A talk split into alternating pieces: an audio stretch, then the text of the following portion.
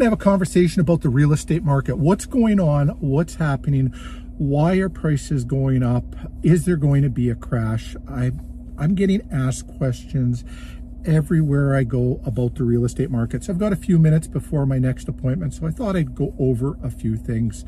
Now, why is the real estate market as hot as it is? Well, first off, if you take a look at the stats all across Canada, there are a million homes shortage um, for everybody to own a home that's wanting to buy a home. That's 1 million homes.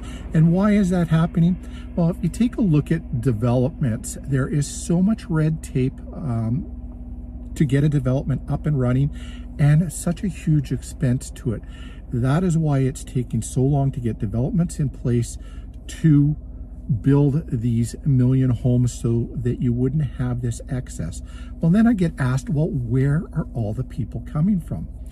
Well, right now we've got the largest buying of any generation ever, and it's the millennials and the Gen Xers, that 27 to to uh, to 39 year olds that are wanting to buy houses and uh, and coming into the market, creating that.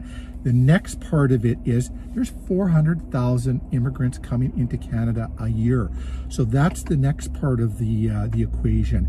And uh, one other thing that we are seeing and oh, how the the millennials and Gen Xers are affording these houses, just even down payments alone.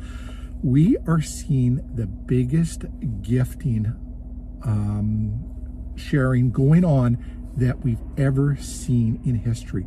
30% of all new home buyers are receiving large gifts um, from their parents to help them put the down payments on those houses. So even though we're going to see inflation keep going up, which is going to drive interest rates up, we will probably see that we're not going to see the a very big change in the market.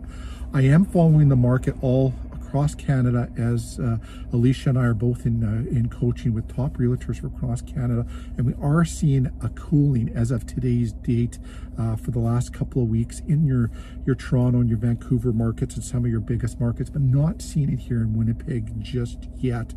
Um, and by cooling, I'm saying they're just not getting as many offers in, or sometimes homes aren't even selling on offers dates, which has not been the norm, and they're not getting as much over asking price. So if you have any real estate related question, please don't ever hesitate to reach out to us. We love talking all things real estate. We love what we do.